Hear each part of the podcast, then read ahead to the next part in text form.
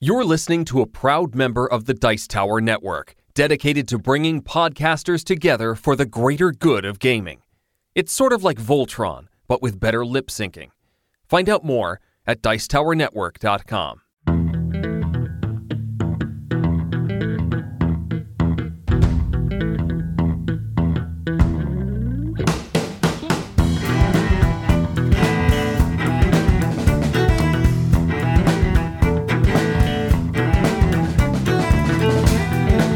welcome to another episode of the Family Gamers Podcast. This is episode 353. Oh, it sure is. And that means it's an odd numbered episode. You know, ever since we switched to this every other week thing instead of every week thing, it, it makes me have to wait a really long time to interview someone. So I'm super excited that we get to have an amazing guest on the show. I first met our guest, I think, in person last year at QsCon, which is like our favorite local convention now. And uh, I feel like we talk all the time now. And since then, she has changed companies, but she is no less awesome. I am very delighted to say welcome to the Family Gamers podcast, Danielle Reynolds. How are you? I'm so good. Thanks for having me on the show. And uh, oh yeah, us. Uh, we are the Family Gamers. As always, I'm your host Andrew, and I am joined by my lovely and wonderful wife Anitra. That's me. So I think we mentioned it is episode 353.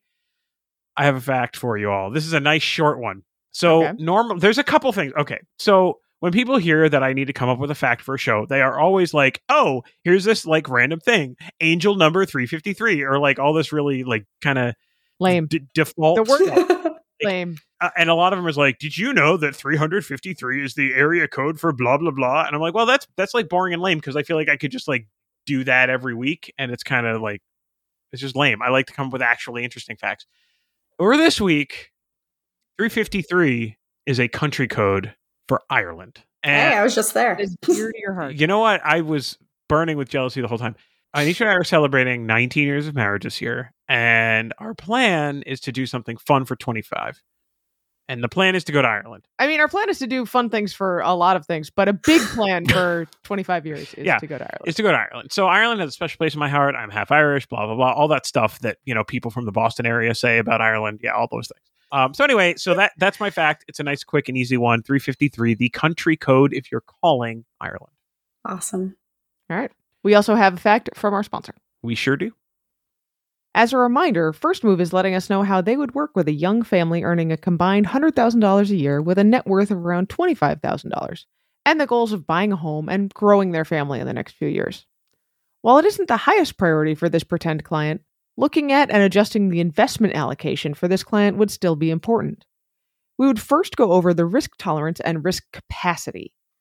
If you're invested in a way that won't let you sleep at night when the stock market is in free fall, then you're being too aggressive.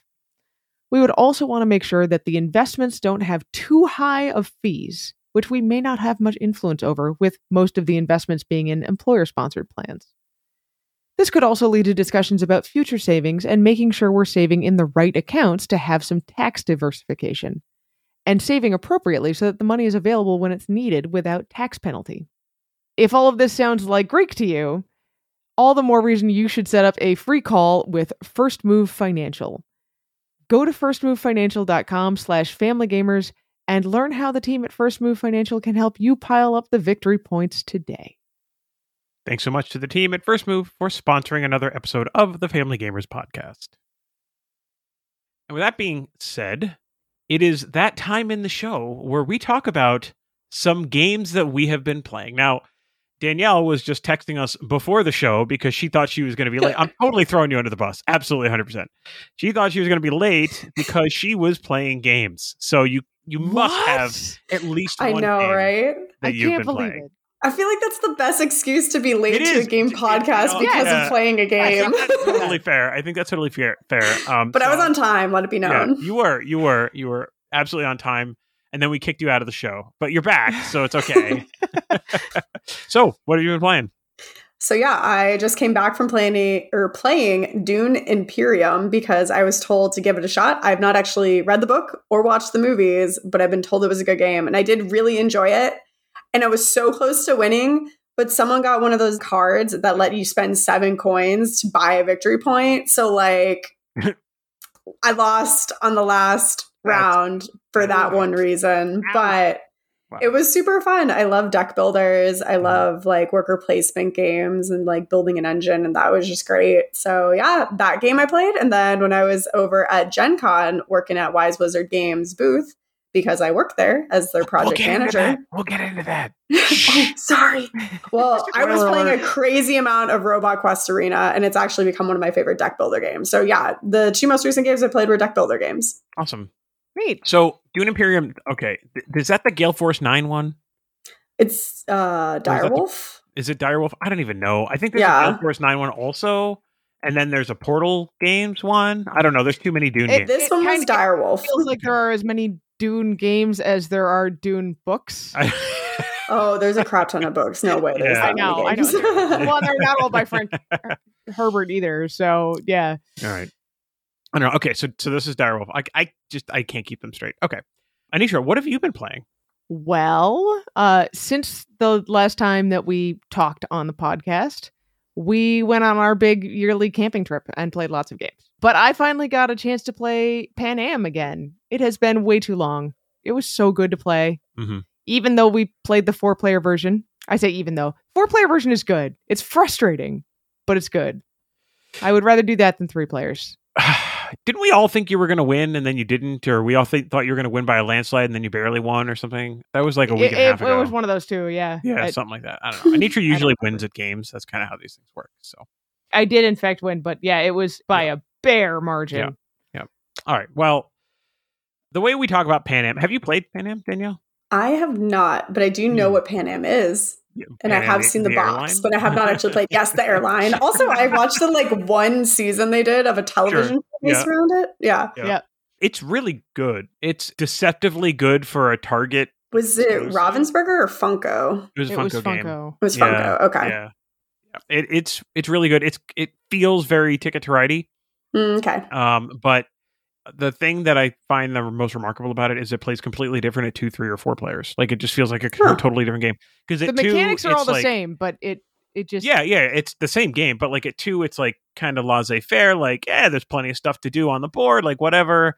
3 Mhm. is like really cutthroat. super Like cutthroat. just you're constantly fighting for worker placement. like there literally aren't enough places to put your workers and on then the board. yeah, and then without four because like the number of little worker guys goes down as the player count goes up. So at four players, you kind of accept that you're not going to be able to do all the things in one turn. So you're just like, Yeah. okay, well, I'll get halfway there, and it's just it feels Hmm. th- there's less pressure at four than there is at three, which is kind of a weird feeling. Interesting. Um, Well, it feels like more of a more of a classic worker placement game at four. Sure. It's just like you're never gonna do everything. You have to prioritize. Okay, we can Yeah. it yep, out. yep, yep, yep. But yeah, at three players, it's it's a constant like I'm gonna kick you out of here and you're gonna kick me out of there, and everything just keeps getting more expensive as you kick workers out.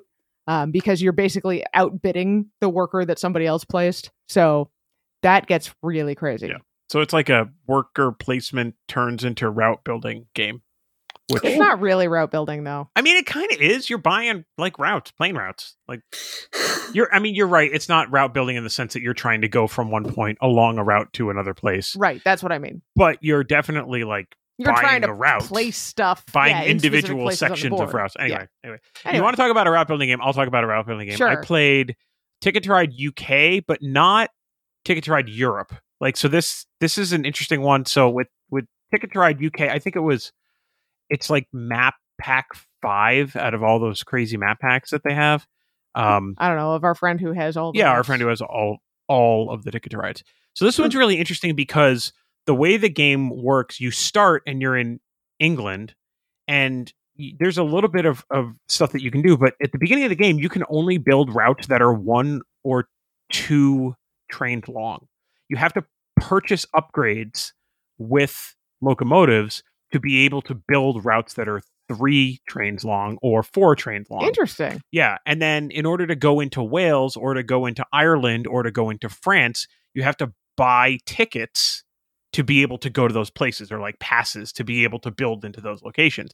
So you might get destinations that you can't complete until you invest in a bunch of locomotives to be able to trade them in to buy all these things. And then there's other stuff that you can buy, the other upgrades like uh, it's got the normal point spread, to like one point, two points four points, seven points for the you know the Mhm, length mhm. of the routes.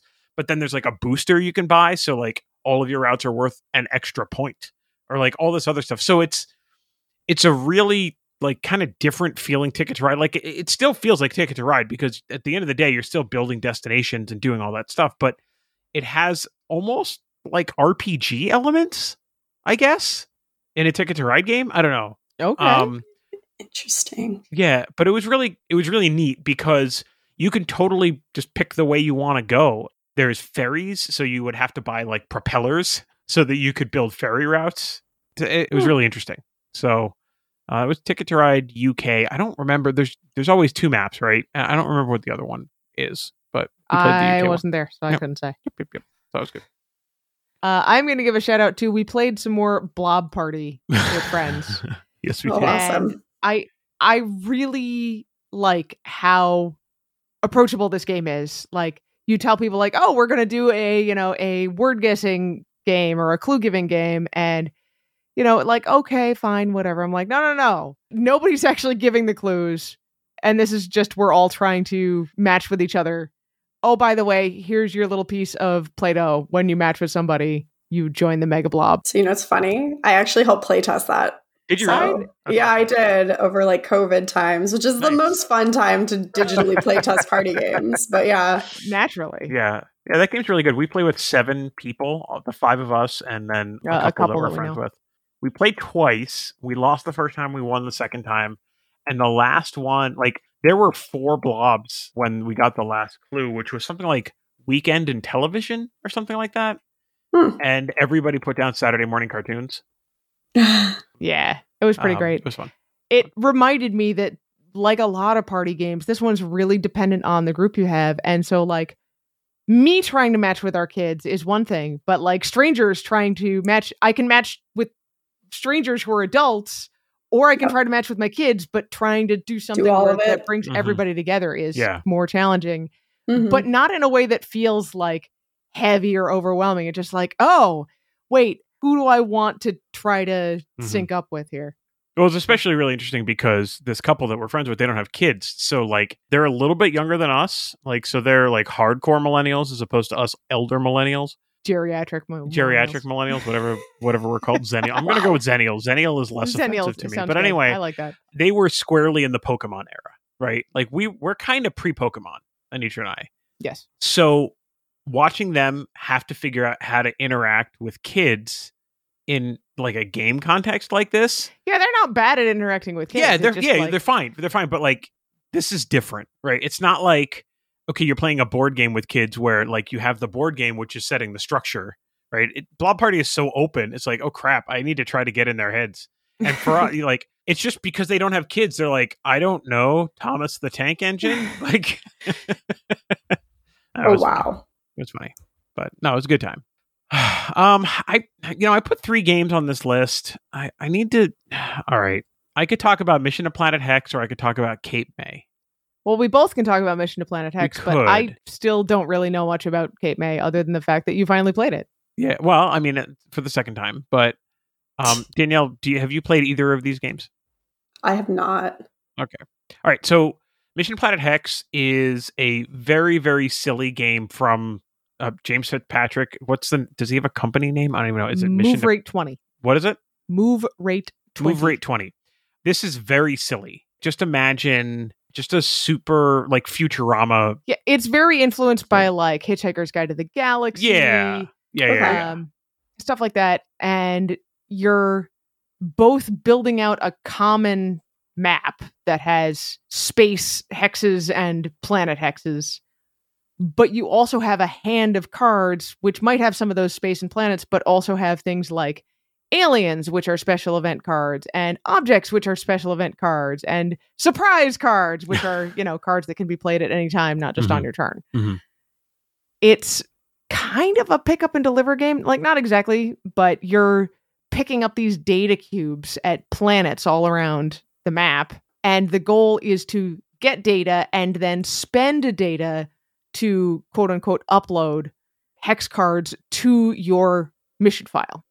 And when you have all six hex cards that your mission file requires, you immediately win the game. Yeah, This very much feels like it could have been published by Steve Jackson Games. It's that level of humor. Like it's just very silly and Very Um, like, like- preteen boy. yeah, kind of it's thing. it's great. It's just dumb, funny, Illuminati, Chez Geek style. Just Yeah, hilarity. and like those, it can get a little long in the tooth, but it's entertaining, and every game feels very different, Mhm. which Hmm. I did not expect when we first picked this up. Yep, so that's Mission to Planet Hex. Um, and then I, I'll talk about Cape May super quick. Uh, it's just nice. It's I didn't uh, expect it to be that quick. yeah. I mean, it's a it's a nice game. It's it's not really territory area control kind of thing. It's I guess it's kind of area control ish. I don't know. It's a little point salady. I don't know. It's it's nice. It's I, I don't think it like like has any shockingly incredible mechanics that I'm just super blown away by. But um, it's a it's a nice experience. I really want to play with you, Anitra. We just haven't had a Yeah, chance. we just haven't had So. a chance. Told you to keep it quick. That's Cape May from Thunderworks Games. It's nice. All right. well, we got through all of that very quickly. Yeah. Uh, why don't we take a quick break and then it gets to be the All Danielle show. Mm-hmm. All Danielle all the time. Uh-oh. Can Oh, you handle it? Surprise on her face. Uh oh. now we, it, it'll be fine. I promise. Nah. All right. we'll be right back.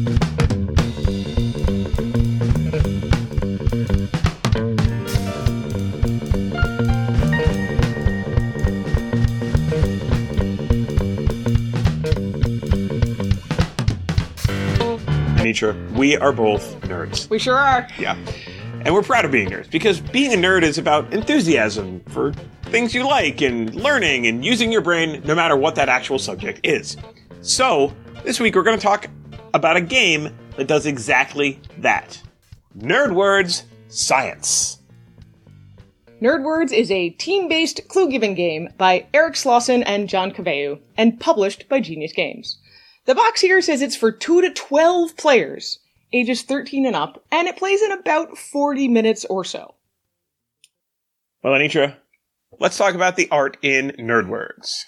Since this is a word guessing and clue giving game, there's not a lot of art here. Mm-mm. We've got cards with science words, whiteboards for each team, and a separate one for the clue giver, a scoreboard, and point trackers. The color choice for the point trackers is a little bit weird. The blue and the black look very similar, and there's so many colors in the rainbow. So let's talk about the mechanics and how you actually play Nerd Word Science. It's obvious from the components here that this is a word guessing game, but it's not as freeform as you might think. The first hint that this game is a little different is that the teams start with six points. Hmm, do I sense some betting? To start the game, though, the clue giver needs to pick a word or phrase off one of their cards, like this.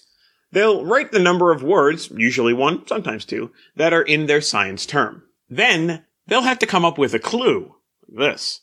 Here's the kicker, though. That clue has to start with a letter that's in the answer word, but not the first letter, and not part of the word. Then the clue giver will secretly bet some number of points that someone will try to guess their clue. And both teams get to attempt to guess. After the timer runs out, all of the teams reveal their guesses and the bet that the guessers made. In this case, I bet zero because I'm not very confident at all. If anyone got it right, the clue giver's team gets whatever points the clue giver bet. If nobody got it right, the clue giver's team loses those points. But any team that did get it right gets the number of points on their board plus the number they bet. But of course, if they bet something and got it wrong, they're gonna lose those points, just the points that they bet though, not the other ones over here. If no one guesses correctly, clues continue until the fourth clue. If you get all the way down here, that fourth clue must start with the same letter as the answer. Everything else remains the same. Go around the table doing this until everyone has had a chance to give two clues. Then, whichever team has the most points wins. You can play Nerd Word Science with fewer than four players. There's a three player variation with three teams, each made up of one person. And there's also a two player cooperative version. So, Anitra, let's talk about what we expected from Nerd Word Science. I first heard about nerd words from our friends at BGE a couple of years ago, formerly Board Gaming with Education. They said it was a great tool for reviewing science terms and really well suited to a classroom setting. So I expected a pretty typical word guessing game like a Pictionary or a Taboo, something with big teams and big clues and just lots of craziness back and forth. For me, my expectations were pretty much the same. It's a word game. I should have known better that coming from Genius Games, something was going to be a little bit different, but again, it's a word game. But it is from Genius Games, so there were some surprises. What surprised us about this game? Nerdwords is a way more challenging game than I expected. The restrictions on how to give clues plus the bidding means you're really stretching your brain constantly. The words included in the game span lots of different scientific disciplines, which could be challenging with younger kids. But I love the way that everyone stays involved. All the teams get to guess on every single clue. I actually totally agree on the stretching of the brain part. Even though the requirements that clue words have to start with letters inside the answer word isn't like thematically scientific, it does provide a limitation that actually makes sense that really makes you think about all of the aspects of that answer word. It's a really great educational tool in that way. So, Nitra, do we recommend Nerd Word Science? I think this game would be great for high schoolers and adults, especially in a larger group like a classroom setting, where teams can brainstorm to come up with their words and with their bets. The game even includes a whole deck of blank cards so that teachers could customize this to the science words that they're currently working on. I wouldn't recommend the game for kids under 12 though, or for groups of fewer than five players. I agree. This is a great game where the players are really trying to dig into the subject matter. Looking at something from all of its different angles is a really good way to understand it deeply, and it kind of helps with explaining the subject matter at hand. All of the aspects of a word. So, Anitra, what are we going to rate Nerd Words Science? We're going to give this game three and a half nerdy words out of five. That's fair. and that's Nerd Word Science In, a, snap.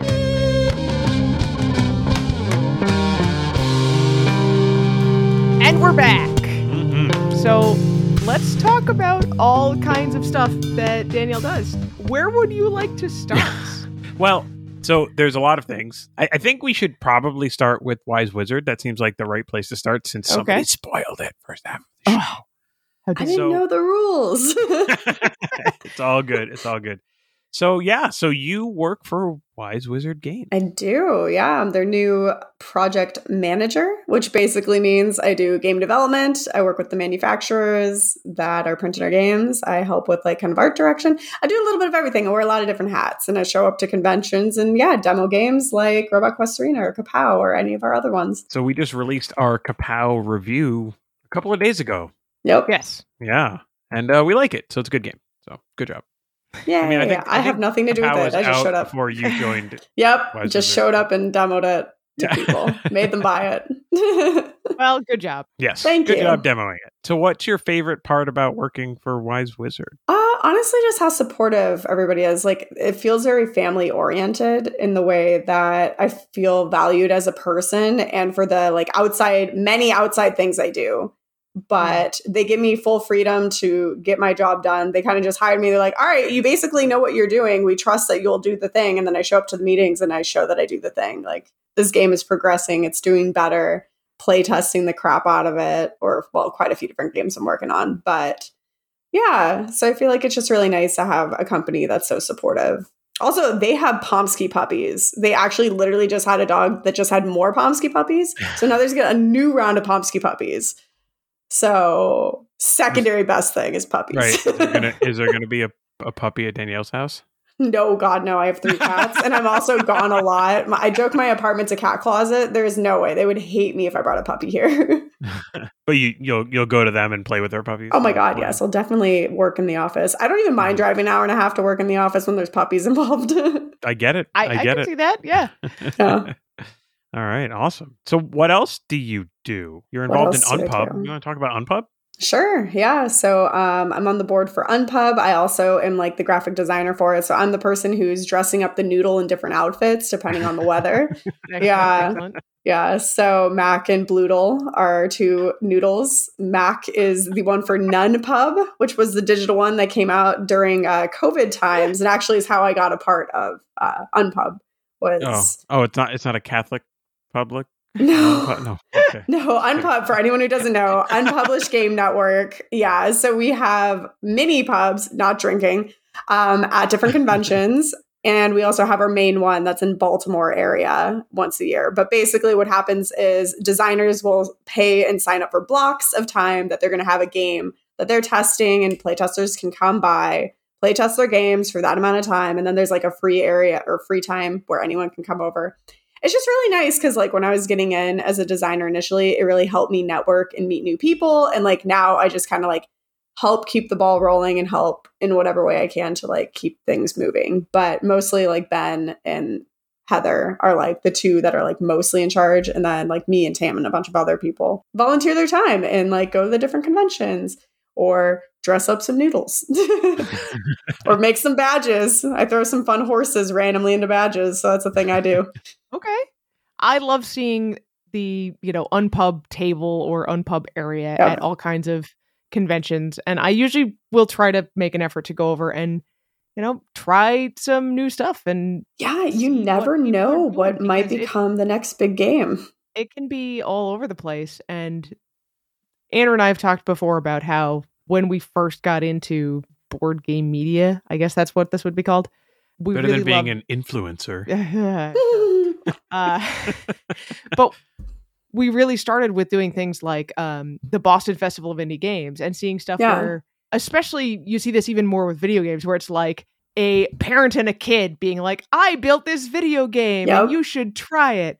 And there's a lot of that same feeling in the Unpub of like you're willing to look past all the the ragged edges and things that Yep. aren't right yet and see the core of what makes something fun. It is pretty cool though, but honestly, if you show up, you have anything from just chicken scratch on a napkin or like a piece of paper to very, very beautiful looking prototypes Yes. where they got it professionally printed. Or in my case, I kind of fall in between. Like, I'm a graphic designer by trade. Like, I went to school for graphic design and psychology. So even my like crappier prototypes are still fairly nice looking. But it's nice to like see the variation. And it's really cool that we always try to do, they're like speed pitching essentially at every one of our like little unpubs or yeah. And that's like a great way for newer designers to get like about five to seven minutes with a bunch of different publishers that they may or may not know. So, worst case, it's like if it's not the right game for the publisher, they at least have now met this publisher, which is going to help Mhm. them in the future. Because, really, like, as you both know, networking is such a huge part of this industry. And, like, it's really a big part of how I got to where I am now.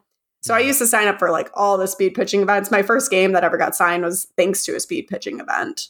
So mm-hmm. I really like that we have those. We also do kind of like a Shark Tank esque event at a few of the shows, which is really fun, where we kind of just have like three people sitting down. Everyone in the audience gets to like listen to the pitches, and then we get to like respond back and give our feedback.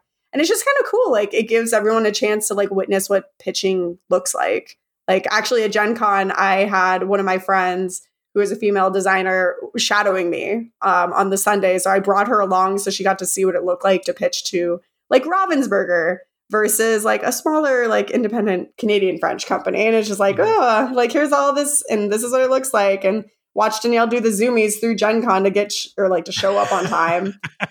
but yeah, so I love Unpub. I love just like the networking, the community, the ability to play test and iterate your game rapidly, especially at the main Unpub. Like you bring your prototyping materials, and sometimes you actually come up with a game and play test it and like get it in good shape and pitch it all in the same weekend. Also, publishers tend to walk through there just randomly incognito mode. And I've had a few friends that got games signed just because like a publisher came down and sat down for a demo and then was like, all right, I want this game.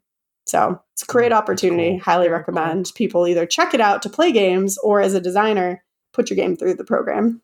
So I think we ask game designers, we have game designers on with good frequency. What would you say to someone who is going to their first unpub event with, I don't know, a design or two and really has no idea what they're doing other than they played this game with their family a couple Yeah. times and maybe some friends and they're like, "Okay, I'm going to go to an event and do some things, but I don't know what I'm doing." What should that person like what are the things that they should be reminding themselves as they go to an event like that? Okay. Yeah. So, I mean, as your first time, you're going to come up to the main table and you're going to say, Hey, my name is Danielle Reynolds. And they'll be like, Great, Danielle Reynolds. You signed up for Block A. And they're going to hand you this lovely little sign that has the little bloodle that'll go up if you want playtesters, or you put it down when you don't need playtesters.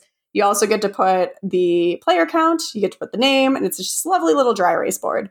But on top of that, uh, when I first started, I just had like a little sell sheet in this like little clear plastic holder I could set down, and then I just presented out my uh, game, and then you wait for people to come by. But the nice thing is like we do kind of usher people in. A lot of designers kind of take turns like going around, but just like be friendly, say like hey, and have like a minute elevator pitch of like what your game is in case someone asks. Because if they're curious, you do a really quick pitch. If they're not into it, just let them go. If they are, be like, hey, yeah, you want to sit down and play?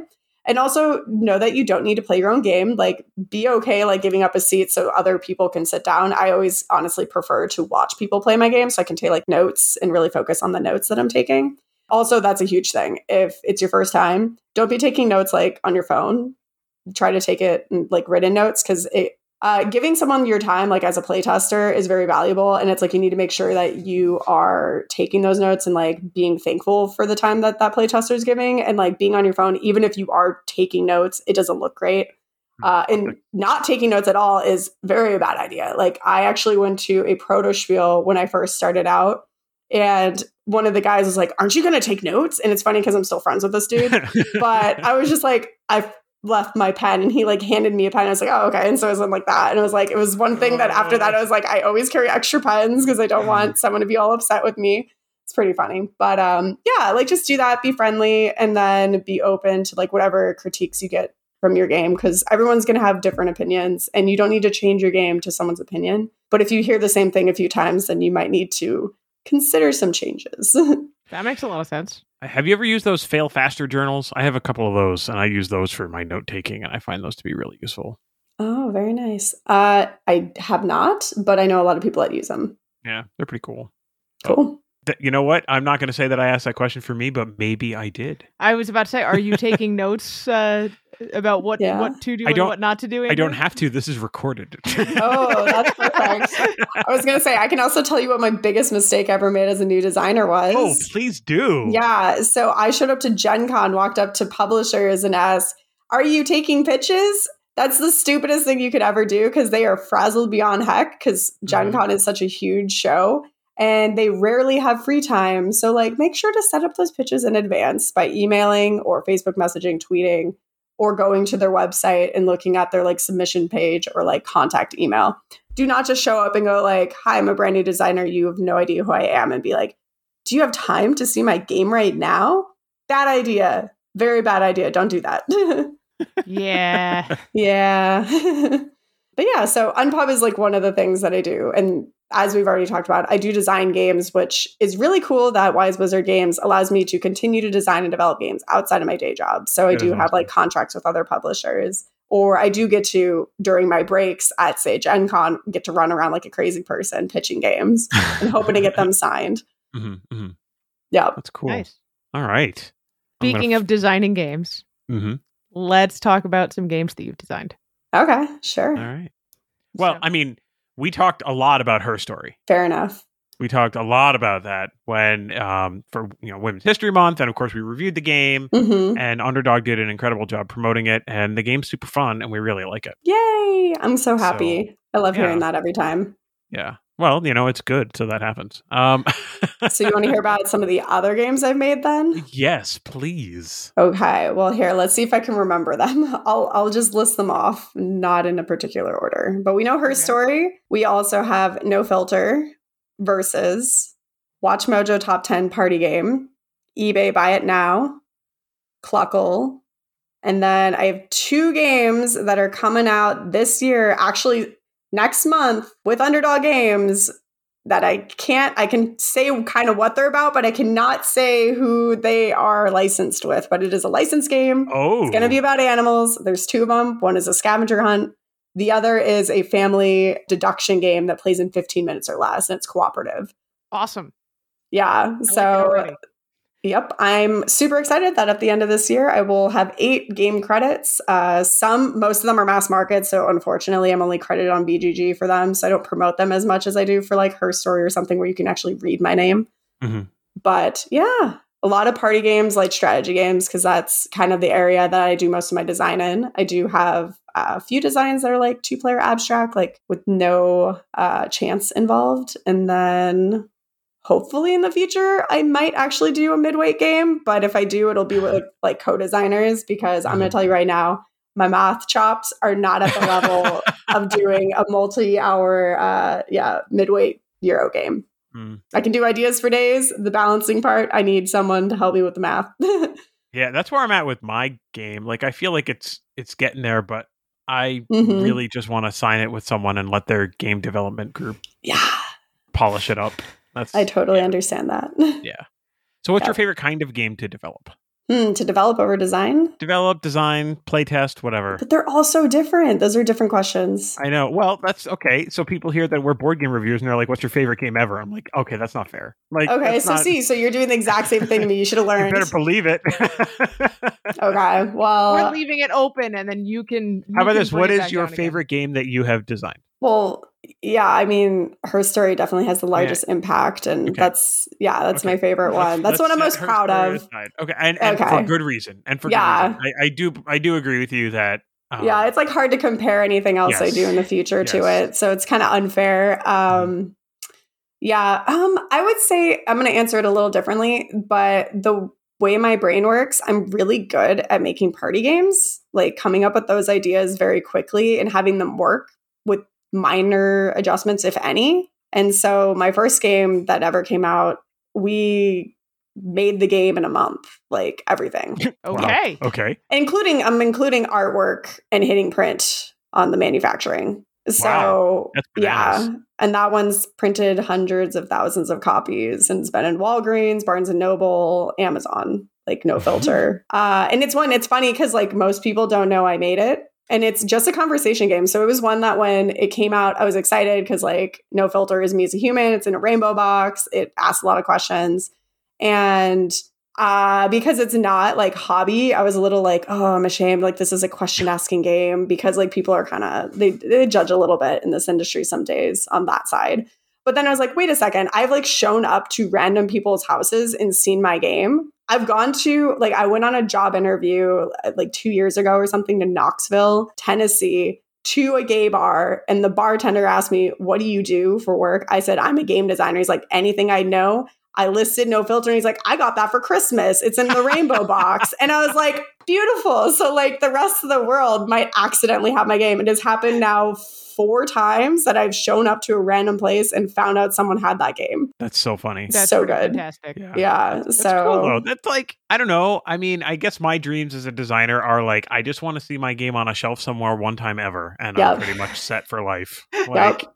I'll take my picture next to it. I know my new one is I want to have like a Gen Con release or something like at a convention because I had eBay buy it now, but no one knew I designed it until they got home and opened the box and the rules. And even then, how they wrote the rules out because the developers changed a few rules and messed up the credits. But a lot of people thought Jonathan Gilmour made it when he was like one of the developers. He wasn't the Mhm. final one. Mm.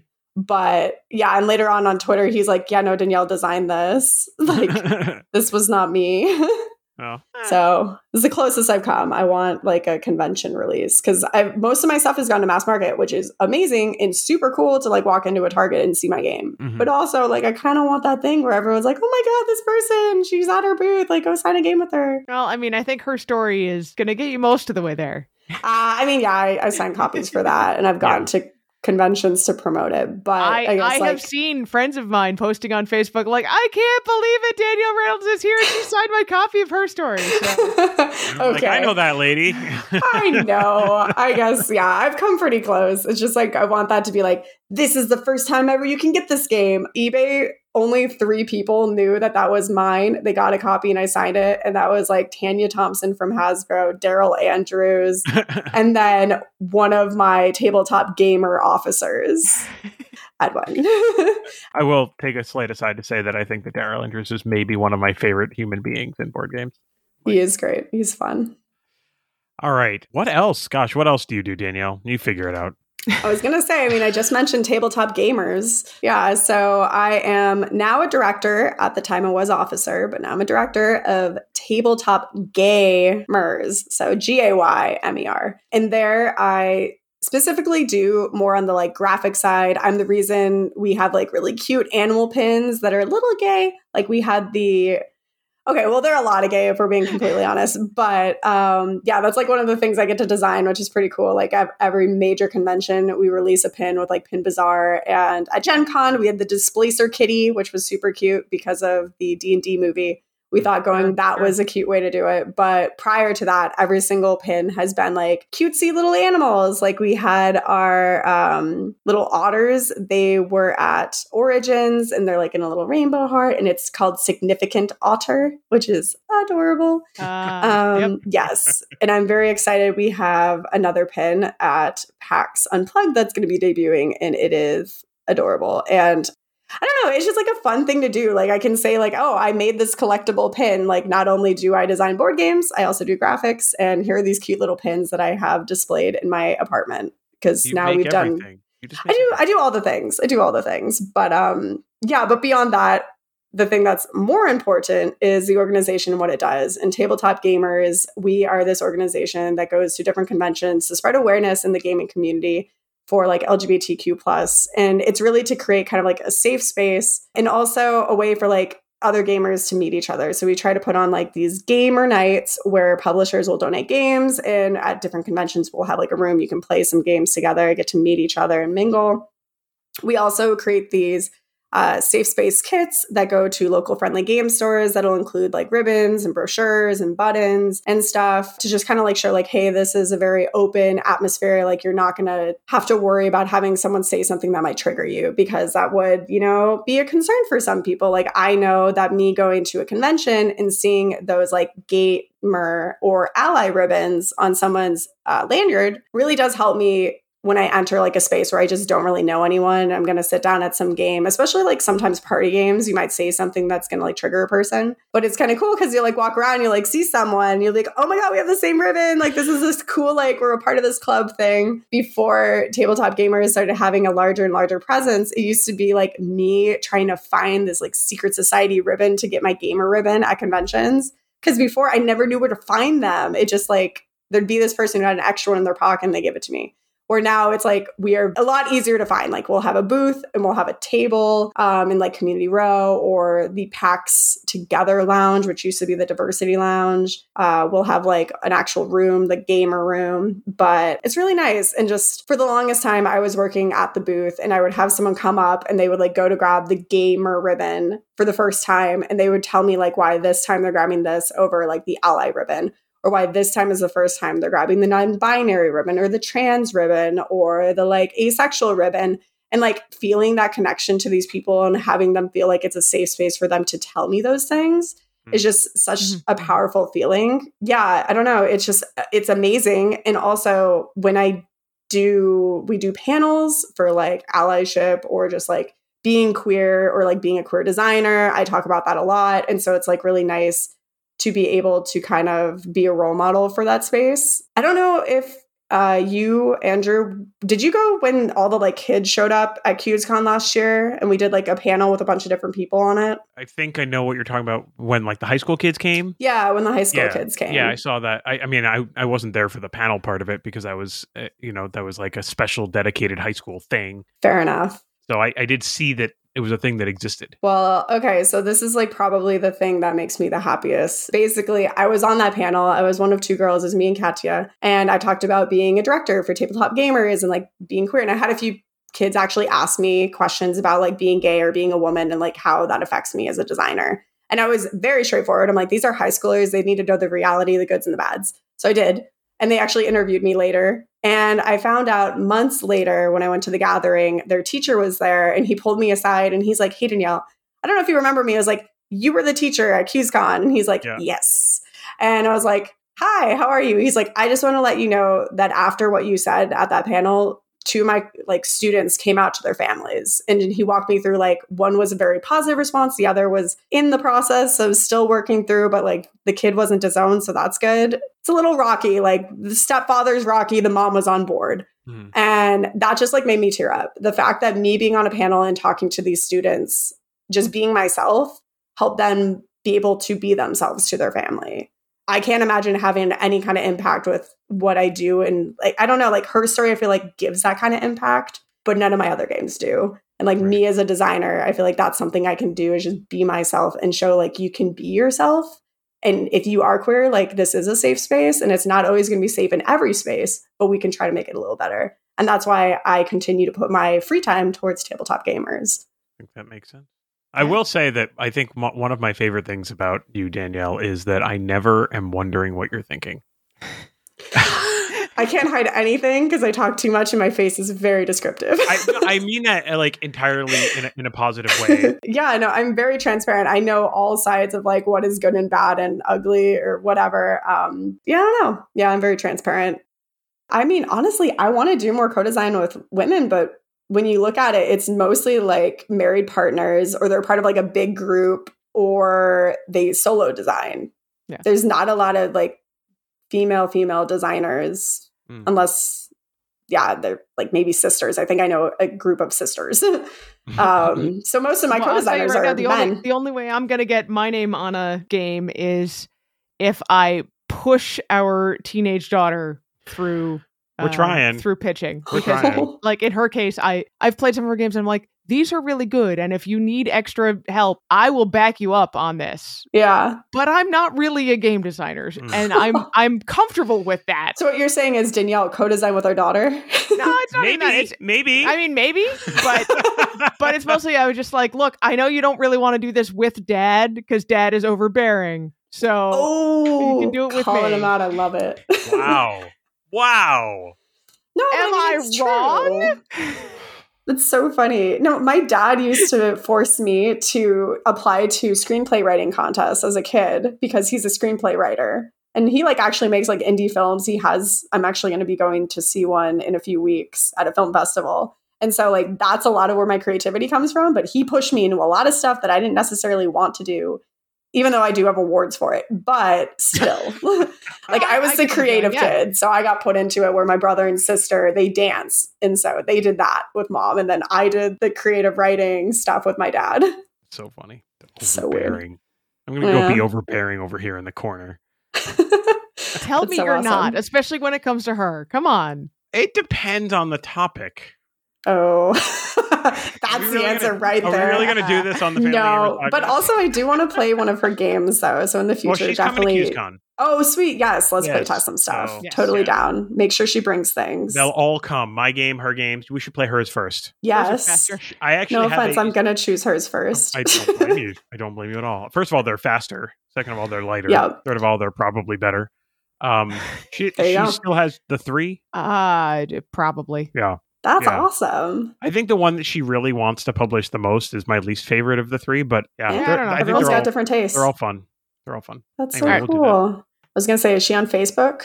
Mm-mm. Nope. No. No, 14. don't allow her. Oh, or is it? Oh, is that not cool anymore? I forget. My sister doesn't do Facebook because she's too cool for it. Yeah, she's six years younger than me. She it's does not really Instagram. cool, and and we are supremely uncool parents that are uncomfortable with social media for teenagers. Well, I mean, That's fair enough. she enough. has two or three TikTok accounts, and Oh my god. I think Okay. an Instagram account. Well, okay, so she bowled competitively. Um, we've talked about this on the show before. I was Yeah. in Indianapolis the week before Gen Con for a bowling tournament. Amazing. So she has like a bowling TikTok where she like posts TikTok and videos she has like of an her art bowling, TikTok, and you know, and stuff like that. and all of these are pseudonymous. Let's say. yes, Okay. Yep, so- yep, yep, yep. Cool. and I think she has an art TikTok. All right. Well, then, for any females that are listening or femme presenting individuals, I also am an admin for Board Game Broads Plus, which is now called Board Game Besties on Facebook. So I was going to recommend going there, but it's like not just for designers, it's for like hobbyists, influencers, media, whatever you want to call yourselves. I'm there. That's how you're there. Exactly. And we Mhm. it's fun because we get to post like when there's events at different conventions or if there's like a speed pitching event where we want like more female representation. Like we really try to do that, but we also try to like post each other's wins if like someone has a game that just funded or whatever it is. It's very supportive. Um, so when she's older and if she thinks Facebook's cool down the line, Yeah, well, I think we'll any see. tr- you're in that Maybe. group, right? I- that's what I said. Yes, I'm yeah, in that she's group. in there. Yeah. It is not just game designers. Exactly. Yeah. So like anyone who's listening, please pop in there. I'll you accept you as long as you read the instructions and answer the questions. There's two questions. They're very easy. Just need to know you're not a bot. yeah, one is Danielle Reynolds the best game designer ever. That's so funny. Um, but let's see, what else do I do? I also volunteer for the Young Inventor Challenge, which I was going to recommend for you, kiddo. Have I told you guys about this? I feel like I've mentioned. We mentioned talked about it. before. Is this this is at um ChiTAG? Is that yeah, yeah, Mary Couzin Yeah. show, ChiTAG, also associated with people. Well, I think now it's technically People of Play, Yeah, and then attached to it is the Young Inventor Challenge. So, like, Mhm. just imagine the old school science fairs where you have like the the trifold boards with everything Mm-hmm. like posted on it. So yeah, it's like the kids have a trifold board, has their game displayed. They also have the physical game prototype in front, and then me and other volunteers that are typically like industry professionals. So you have like your podcasters, your manufacturers, publishers, game designers, like whoever it is. Uh, will go by like normally two or three of us are partnered together and we ask questions. The kids get to like do their little speed pitch of it. We rank them and write out notes and they get all that feedback. But also they potentially win games or awards. And the biggest award you can get is actually your game published by one of these amazing publishers. Like goliath games did chicken poo bingo which was one of the kids games uh, two years ago i want to say um, and the inspiration for it was just like they lived on a farm and this is like a thing they did as a family is they just like feed these chicken a bunch of stuff so they poop everywhere and they lay out like these huge numbers and it's bingo. And so like the kid based like their life and made a board game and it won and now it's a thing you can buy. And so it's this really cool thing. Also a lot of the winners in the past as they aged and grew up ended up getting internships with like spin master or with survivor the like television show like Mhm. really cool stuff like nick metzler if you know him or of him he's got some cool stories of a lot of doors opening because of the young inventor challenge. So highly recommend. Uh, they also i think do things almost yearly now. It's not just in the fall. I think they have like digital things and they might even have a summer camp now. So if you have kids that are interested in game design just type in young inventor challenge to google and it's the first thing that's going to pop up. Mm-hmm. Mm-hmm. I'm still dealing with this chicken poop bingo thing. i know it's amazing it's so funny I, I, the, at the fact Chicken that, that, that they did it on purpose to real live chickens, like that's the part that really, like, I get it as like a game that kids would make. Like I'm there. I'm like, Yeah. you know, I but like get that. adults did it to play Well, bingo just the idea Yeah. that they really did it. Like, oh my goodness. Mhm. Oh totally All right. yeah so Wow. highly recommend all I checking out i mean you can check that game out too I, Oh I think I saw that you are a sometimes podcast host. Oh yeah, we should not forget about my actual podcast. um, yeah, so Game Design Unboxed Inspiration to Publication is my podcast that I host. I'm on the fourth season. It is sponsored by All Play Games and is hosted by the No Direction Network, which mostly uh, focuses on Pathfinder, but I am their one like board game show that is on the network. And my podcast is where I ask a game designer to be on it. And I ask them about one specific game, which is the spotlight of the episode, even though they can touch on other games as well. But we kind of go into like where the inspiration come from, how did you play test it, what were the development changes as you went, how did you find a publisher if you were pitching it, or did you self-publish? If you self-publish, like how did that go? Basically, just like I based the show around one of my favorite Food Network shows back when I was younger, which was Unwrapped where you just kind of like Mhm. learn the history of this board game and whatever fun stories come from it. And so I'm very excited to have some pretty cool guests coming on in the future. Like Elizabeth Hargrave is going to be on there. Wow. I have Grant Lyon going to be on there, um, Sen, and a bunch of like more well known and lesser known uh, designers because I try not to do repeats. So look in the past, like Daryl is an episode. He talks about Sagrada. Um, and every episode is named after the game that is the spotlight. So I always recommend people find my podcast, find the games that interest you, and if you like it, subscribe and listen in. You'll see it listed twice. It's listed on its own. It's also listed in No Direction Network. But yeah, so that's my podcast. Cool. And then I also do some mentoring for the tabletop mentorship program, but it's currently on a hiatus because they have too much interest and are trying to restructure to figure out how to best support everybody. Mm. So yeah, if you're ever looking to like be a mentee or be a mentor, they're doing it for not only game design, but also for like media or publishing or graphic design, rule book editing, literally everything, which is why they need to restructure because there was way too much interest and way too many different things floating around there. Hmm. Sure. Uh, Mhm, mhm. Yes. And then I got asked to be on a board of an organization that's coming up soon, which I will talk about once it is more officially written on paper. yes. All right, that is a You lot sound- of things. You sound like Andrew doing all of the things. All of the things. Yes. I'm trying to cut back. I know you are. I That's what I doesn't tell like myself. Danielle's trying to cut back. Look, I say I'm going to, and then someone asks me to Just do that's something step really one. cool. So that's step one, right? Is uh, say because I spent a decade saying I was going to. I used to do things for Women in Games International. I don't anymore. So that's one that I cut down on. you sound like somebody trying to like purge board games. Like I got rid of one. yeah, yeah. It's. I have a hard time like if it's something I believe in and I have the energy, it's like I have a lot of energy. So Mhm. I'm gonna I know I'm gonna like I'm gonna eventually run out of energy or time or something. But until that moment, I'm gonna continue to try to help and work on cool projects and Sure. nonprofits that interest me and that Mhm. I think need promotion or are just awesome. Love it. In the meantime, much like Andrew, you'll keep doing that. I said no to this one thing, and then Yep. yes to these two. well, I said things. no. That cleared up time. So Okay, I'll go do I said another no to helping start a development company, so that's There something. Granted, I continue to give them contacts, so I still kind of promote them for free.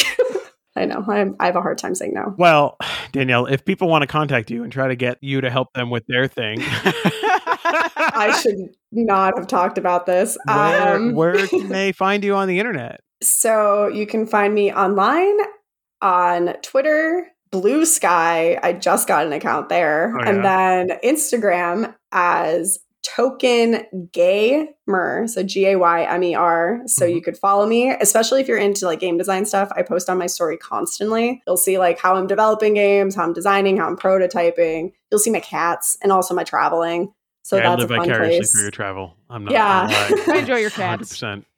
yeah, see, there's a little bit of something for everyone. Mhm. Uh, and then you could go, I have a website, dmrcreativegroup.com. I kind of keep it up to date or follow my podcast on anywhere you follow podcasts. So like Apple Podcasts or Spotify or any of those, just Game Design Unboxed. And yeah, so those are different ways you can find me. And if you want to reach me, just like probably use one of those ways. There's like a contact, fill in the form box or my email. I'm pretty responsive. Sweet. Yeah. All right, Anitra, you know the drill. How can people find us? All right. Well, uh, let's start with the social media. Uh, Sure. We're on Facebook and Twitter or X or whatever it's called now. I don't know. Sorry, X. It's uh, whatever. you still go to twitter.com. I don't care. I don't know Uh, if it's just you or like if it's just me, but literally when it pops up on my watch, I am afraid that I opted into a site I shouldn't have opted into. like this dark X and the blurry picture. Mm-mm. yeah, I know. It's it is Hmm. weird. It's super It's weird. super weird. I hate it. Anyway, we're on Um, X. So Yeah, you're on X. What whatever it is, we're on it. Also Instagram and TikTok and YouTube. And at- threads. Don't forget threads. Oh, and, and threads. That's right. Well, it's not in my list because I can't link to it because it doesn't have a website, uh, only an app. But we are on threads as well. And all of those things are at Family Gamers AA. You can also find the Facebook community because we are still of the age where Facebook is acceptable. Just go to Facebook and search for the Family Gamers community, or you can go to thefamilygamers.com forward slash community. It'll bring you right in. We have lots of people in the Family Gamers community who talk about gaming with their kids, asking, you know, questions, trying to get advice, sharing the games they've been playing, all sorts of stuff like that. It's a really great place to go. The chats that are in there are also pretty good places to talk about all sorts of different Family Gamers related things. I'm, I'm going to tease that there's going to be something new in the For Science chat very soon. There is. We have, I think, two things teed up for Four I- Science. I, think we do. Yeah. Yeah. I don't know if we're going to double up next week or what. I have no idea what All, we're going to do. Aldi is the gift that keeps on giving when it comes to weird food, apparently. That's true. Aldi has Oh. weird food. Not bad food, just weird food. All right. Well, you can also email me, Andrew at thefamilygamers.com. You can email me, Anitra at thefamilygamers.com. Please don't forget to check out our Family Gamers and Play Games with Your Kids merchandise. We've got t shirts and hoodies and mugs and more. We got stickers. We got die cut stickers for the Family Gamers. We have the logo, and we also have a really cool sticker that says Play Games with Your Kids. They're both totally awesome, and I love them, and we're going to have them at conventions. yeah, so please don't forget to uh, subscribe to the show because um, what we're doing is awesome. Tell your friends about it. Tell them that what we're doing is awesome, and uh, leave us a review at Apple Podcast or whatever your podcast subscription source is. We are still running a contest. You have a chance to win a complete set of the Holiday Hijinks series from Grand Gamers Guild. Have you played any of these, Danielle? So it's funny. I have one literally on my desk, the Halloween one, and I really want to play it. I just got to find someone who's willing to play it with me. You could play it alone. It's you can manage. I don't want to. I don't like playing solo games. I like that's fine. All right, people, that's fair. and yeah. That's fair. Come on, do you That's know fine. me? Social beyond belief. But but anyway, so you could win a complete set of all of them. Leave us a written podcast review on whatever it is that you listen to your podcasts on, and then shoot us an email, Andrew at thefamilygamers.com or Anitra at thefamilygamers.com, and let us know where we can find your review. And as long as we can actually find it, you're entered into the contest to win a complete set of those. Thanks so much to Mark over at Grand Gamers Guild for sponsoring that. Speaking of sponsors, one last shout out to First Move Financial, who has been sponsoring the Family Gamers for I, I don't know, like three and a half years now. An incredible, an incredible amount of time, and we really appreciate it. Yes. You should go to firstmovefinancial.com slash familygamers and learn how the team at First Move Financial can help you pile up the victory points. All right. Well, that's a show. Danielle, thanks so much for finally stopping traveling long enough that we could sit you down the and record a podcast. Nope. So happy to finally be here. This is awesome. And we're going to hit our friend anniversary soon, celebrating know. QsCon. Ah, it's going to be awesome. I'm really looking forward to QsCon like a lot. I really need it badly. Mhm. Yeah, so, same. um, because I have not gone to a single convention this year, and it's kind of like killing me. That's not true. We went. That's a lie. I saw you at PAX East. I, I literally mean, handed you you a board PAX East? game. I mean, And we went- okay, and we went to Tantrum Con. Oh my Yeah! I saw you there too, dude. Wait a minute. I feel like I haven't been to a. si- Okay, I no, met you at okay. Tantrum Con. because Yeah. or- both Origins and Gen Con happened, and I wasn't at either one of them, and I feel like So you're feeling big left out. I, I It's do- okay. I feel very left out. I get it. I I'm do, still- but okay, and I will I will own it, and I won't even edit this out of the show. How's that? amazing. I love it so I'm much. Sorry, I, it's just been too long. It's been too long. What other excuses can I come up with? Six Um, months is a I, long I time. really want to go to the gathering. I, I want this to happen someday. Someday. I can't help you because you I, can't. apparently need five years before I'm I can aware. nominate anybody. I am I'm very yeah. I've I'm in I'm deep in negotiations. also, we know that I would choose a girl, but hey, I I, would choose you. her, You and should. then you'd the be- you'd be the cute side piece that gets Oh, to go. Thank you. Yeah, like that's that's how you get in. I know. I get it. I get it. I'm working my angles. We'll see someday. someday. All right. Well, everybody out there, you're probably not going to be going to the gathering either, but you will hear another episode in about two weeks. So until then, everybody, like play games with your games with your kids. kids.